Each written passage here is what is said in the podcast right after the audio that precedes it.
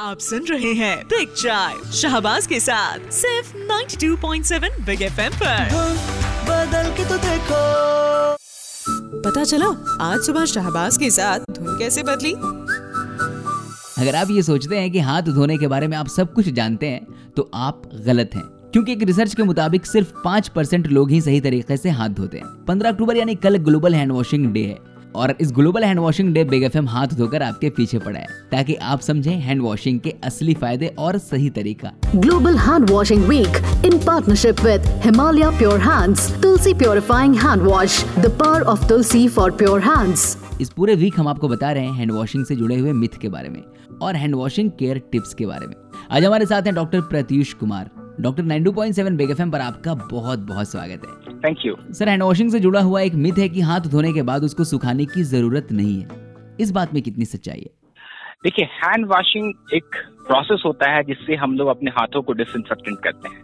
और उसका तरीका नॉर्मल जो हैंड वॉश अगर साबुन से करें या किसी डिसइंफेक्टेंट से करें जैसे सैनिटाइजर्स आते हैं तो अगर आप नॉर्मल साबुन से कहते हैं, वो अपने आप, वो खत्म हो जाता है। अगर डिसइंफेक्टेंट अल्कोहल बेस्ड होता है तो वो अपने आप, उसको सुखाने की ज़रूरत नहीं पड़ती, वो अपने आप खत्म हो जाता है। अगर सोप वाटर का मिक्सचर है तो वो अपने आप डिसइंफेक्ट कर देता है। आपको उसको सुखाने की ज़रूरत बिल्कुल नहीं है। डॉक्टर एक धारणा ये है कि हैंड ड्रायर यानी गर्म हवा फेंकने वाली वो मशीन जिसके नीचे हाथ रखने से हमारा हाथ सूख जाता है, ये मशीन ज़्यादा बेहतर होती है पेपर टॉवल की तुलना में। डॉक्टर क्या ये सही है? देखो आ, जो हीट टेम्परेचर जो होता है ना वो भी एक तरह का डिसइंफेक्टेंट होता है ठीक है? और जो हम लोग पेपर टॉवल यूज़ करते हैं अगर वो आ, अच्छे इन्वायरमेंट में नहीं है कंटामिनेटेड है तो वो भी एक सोर्स हो सकता है आपको कंटामिनेट करने का।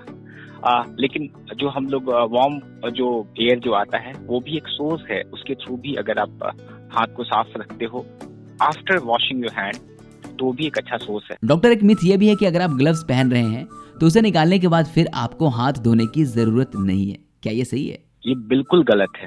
अगर आप दस्ताना पहनने से पहले आपको हाथ धोना है और दस्ताना पहनने के बाद भी आपको अपने दस्ताने वाले हाथ से अपने नाक, मुँह नहीं छूना है।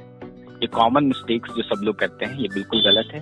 दस्ताना पहन लेना का ये मतलब नहीं है कि आप प्रोटेक्टेड हो चुके हो। उससे भी वही सावधानी बरतनी है जो आप नंगे हाथों से रखते हो।